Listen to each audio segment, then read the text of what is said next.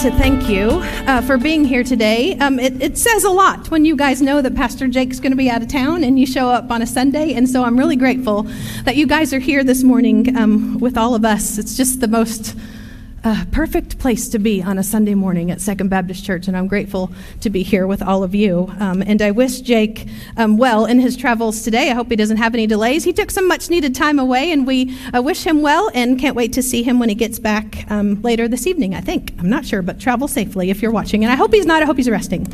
Um, will you take a minute with me? I'd like to start uh, by praying with you. God, I, I just ask for your. I ask for your grace and for your peace and for your comfort, Lord. Um, it's been a hard weekend, and we mourn, and yet we praise you in the morning. We know that you are with us, and we know that you are carrying us right now, God. And I ask that you speak your words through me today so that something I say might be a blessing to this church. For it is because of your love that we are here. Amen.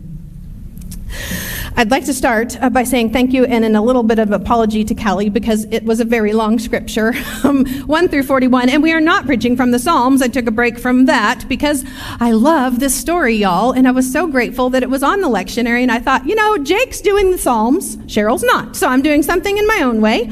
Um, and I just, I really enjoyed the story, and I'm grateful to Mike, who's back there in place of Rachel and Zach.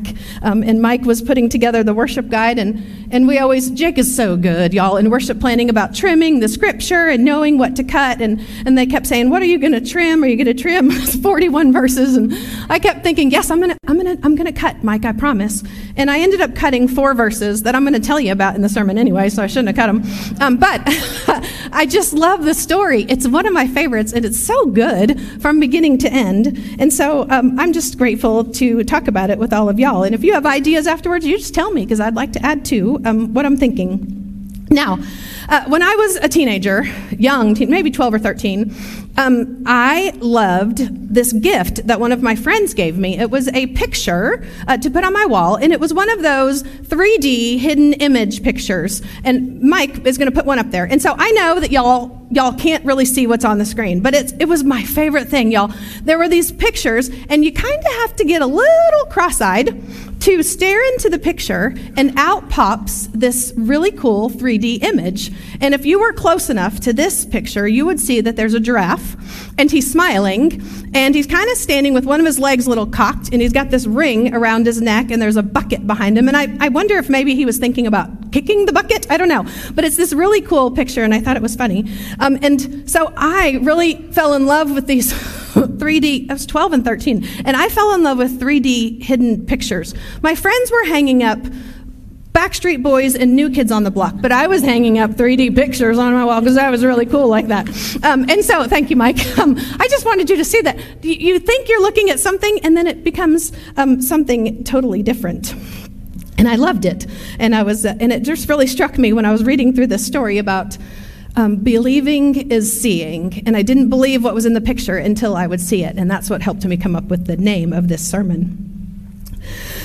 As I said, this is one of my favorite um, scriptures, stories in the Bible. Um, and one of the first details that struck me um, as I was studying for today's sermon is the fact that this man, okay, we all know he was blind, so he didn't seek out Jesus. He didn't ask for Jesus to come over to him. Jesus sought out this person. And it really struck me. Um, Jesus knows exactly what to look for at the right time. A few months ago, I preached on Zacchaeus, same thing. Jesus sought out Zacchaeus, and I thought, well, how cool. They all kind of tag together. Um, and Jesus is, is looking for this man in particular. Um, and I loved the interesting point in verse 8 where it says, His neighbors and those who had formerly seen him begging asked, isn't this the same man who used to sit and beg? Some claimed that he was. Others said, No, he only looks like him. Now, okay, y'all think about it for just a minute. These people that are saying this, these are his community. They've been walking past him for years, probably. We don't know really how old he is, but he's been sitting in the same spot, and they walk past him day after day. And yet, this really cool encounter happens, and they're not really sure um, that it was him. So I felt a little bit of guilt. I love that part in the end of the scripture. Not love, but it struck me. Your guilt remains. Um, I found myself thinking back to times in my life where I wish I could change. Sometimes, do you find yourself walking uh, on the other side of the street to avoid something uncomfortable that you might encounter with someone? Um, I grew up in a different town that had a lot more um, food insecure and homeless friends who would be more prevalent in the community. And my parents taught me to walk on the other side of the street, so have, they wouldn't ask me from it. And I'm, I'm now embarrassed by that. I work at St. Benedict's work. I volunteer and I spend, I love it. Um, we engage in communication with these people. Um, I'm embarrassed that at times I've pulled up to a stoplight and, and, hoped that it would turn green fast so I wouldn't have to make eye contact with a person who needed my attention to my left. Um, and I thought about these people. And even though they've been walking past him for years and years, they don't really know what he looks like because they've been avoiding him. And Jesus knew exactly who to look for and right where to go. And I thought it was awesome that Jesus does so much more for this blind man in the story than purely giving him a sight. He creates this sense of purpose in this person. He, see beyond, he sees beyond uh, the need for sight, and he empowers this man with his own self confidence and self worth. And we see that as the story goes on. After he explains himself to the community in verse 11 of what happened to him, and then to the Pharisees in verse 15, and then a third time, again to the Pharisees, how Jesus has restored his sight, he speaks up in verse 27, and I really love what he says. He says, I have told you already, and you did not listen. Why do you want to hear it again? Do you want to become disciples too? Okay, this man who's been sitting, I imagine, and begging for years now gets a little bit sassy with these people that are the Pharisees, and I like that part of the story. He's, I imagine that he's standing there with his shoulders uh, pulled back a little bit, and he's standing up taller, and he's saying, Look, I've already told you three times, you're not listening. I don't need to tell you again. You're still not going to, to hear what I'm saying. I would just believe that this is a complete reversal of character. Maybe that's why they didn't know who he was, because he's totally a different person Jesus did all kinds of things for this man besides just giving him his sight. Because he had the faith in Jesus Christ, everything was restored. So, a few days ago, um, I, I, think it was two Sundays ago, uh, Mason went somewhere after lunch. He usually goes to lunch with us, but Chris and I went to lunch by ourselves, and um, I was telling him about the sermon, and I was nervous, kind of talking about what I was going to be, what direction I was going to go, and I was talking about believing is seeing, and and um, I did one of those things to him that Mason does to us all the time, and I thought it was funny. We'll be sitting at the dinner table, and we'll give out some fact, and we'll say something, and Mason will go, nah, and he'll get out his phone, and within 10 seconds, he has fact checked us to see if it's right or not. And Chris was telling me, he's like, oh, so you're, oh, oh, you know, like the, like the logos. And I said, what, what, what are you talking about? He's like, well, you know, like the FedEx logo, and Mike's going to show you. So I was two weeks years old, I guess people say, and maybe I'm the only one in this room, and I'm going to be embarrassed if that's true. But I never knew that there was an arrow in FedEx that points to the direction we want to go. Do you see it between the E and the X at the end? There is an arrow, and now that you see it, you can't unsee it. It's been there my whole life, and I never paid attention to it, and I had to fact check it. And Chris said, Well, and Baskin Robbins. And I said, Yeah, what about it? 31. The number 31 is in the Baskin Robbins logo. Never have I ever seen that before till I fact checked it. And how many bags of Tostitos have y'all eaten with me? There are people enjoying chips and salsa right in the logo that I have never seen till that day. And the last one, I'd like to give us all some grace. Maybe you don't eat Toblerones as often. I don't eat them that often. They're fancy candy, so you eat them only at Christmas when people give them to you, right? Look in the mountain. In the Matterhorn mountain, there is a bear in the snow. Never did I ever see that either. It was my first time, and I didn't I didn't believe him until I had to look at the logos um, and see them, and it fit right in. And I was so interested in what Chris was telling me. Thank you so much, Mike. Okay, let's be honest. Is there anyone else that learned that today, or am I the only one? Did anyone learn something? Oh, yes, look at all these hands raising up. Praise Jesus. We all are praising. I like it. Thank you. Good. Feel good. You're going out of here knowing something you didn't know uh, today. It's awesome. um, I was enlightened, and I'm glad that you are too. Now, the second um, important lesson that I learned from reading the scripture um, is the act of blind obedience given by this man. We are all called um, to have faith in Christ. It's, it's, it's in the Bible. Jesus says that we are, we are called to be faithful, right? Um, but for, for many of us, I believe that it is in our human nature to ask questions and to ask for um, the details. I want all the details. I am this person, y'all. If you tell me that we are going to do something, well, I just can't do it blindly. I need you to tell me how we're going to get there, how many cars is it going to take, how long is it going to take, what's going to happen when we get there. Um, it's one of those things that's in my instinct. Um, and even with God, y'all, sometimes do you find yourself asking God, but then wondering, well, well how's it going to happen? And uh, uh, uh, you have to be such a control freak that you can't just turn it over to God instead of asking blindly and trusting that God's going to do what God needs to do. We always want to know what's the expected outcome. As Jesus is putting this clay that he has created with his saliva on the man's eyes, we hear nothing from this person. Jesus instructs him to find his way to the pool of Siloam while he's still blind and the man goes without protesting. Y'all, this man has never seen. He, he woke blind. And Jesus says, I need you to go here. First of all, we don't know where here is, we don't know how far away it is. But I do believe that this man's center was around where he sat and begged day after day. I don't believe that he ventured very far in his daily life. And yet, Jesus says, I need you to go and do this. And the man finds his way without asking any questions. He does. It is his faith, I believe, that heals him. He told me to go to Siloam and wash, so I went, and then I could see. By giving this man this challenge, Jesus shows him so much more, y'all. He shows him that he's not helpless. It's because of those steps of obedience that he took that his eyes were opened. The disciples asked him in the beginning, Why is this man blind? And Jesus' answer eh, to me, it d- demonstrates to all of us that sometimes we might be asking God for something, but God sees something even further. And this happened so that the works of God might be displayed in him. Through the faith of one, others can see the works of love, of the love of Christ. Jesus said this happened so that the works of God might be displayed in him after he's healed, he has so much confidence. He's talking to all of these people. He's telling his story.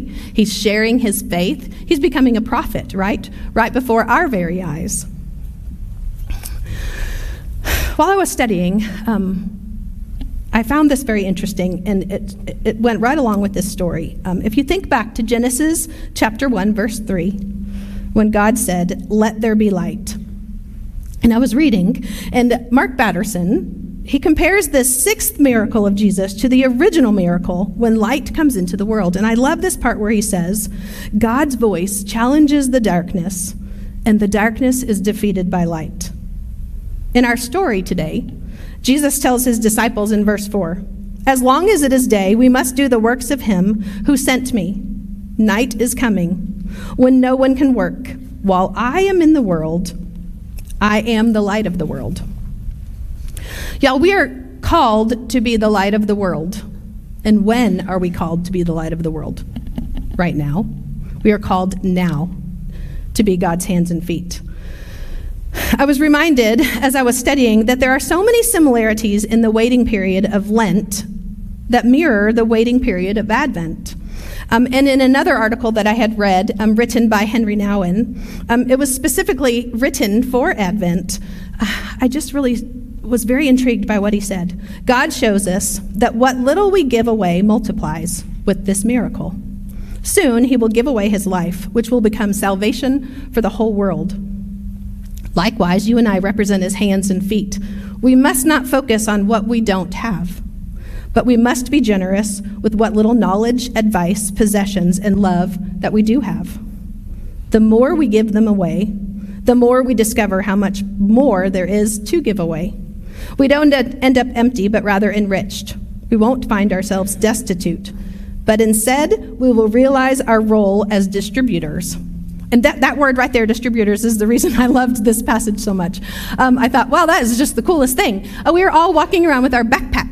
Um, we are distributors, and in our backpack is not things that we are giving out to people, not tangible things like candy and cokes and things. In our backpack is joy. In our backpack is light. In our backpack are praises, in our backpack our songs, our scriptures. And these are the things that we are to distribute, to not hold on to, to not hoard in ourselves, but to give out as we go around. The blind man was so very proud to share his story. He wasn't afraid to speak the truth immediately. And this is what we are called to do. And this is the part of the story where I cut the scripture, and I'm going to tell you what I cut because I really loved. Um, in the middle of the um, passage, there is this part where the Pharisees, they still don't believe him, and they decide, you know what, we're going to call his parents over. We're going to call them over and, and ask them, what happened? Can you explain to us what happened to this man?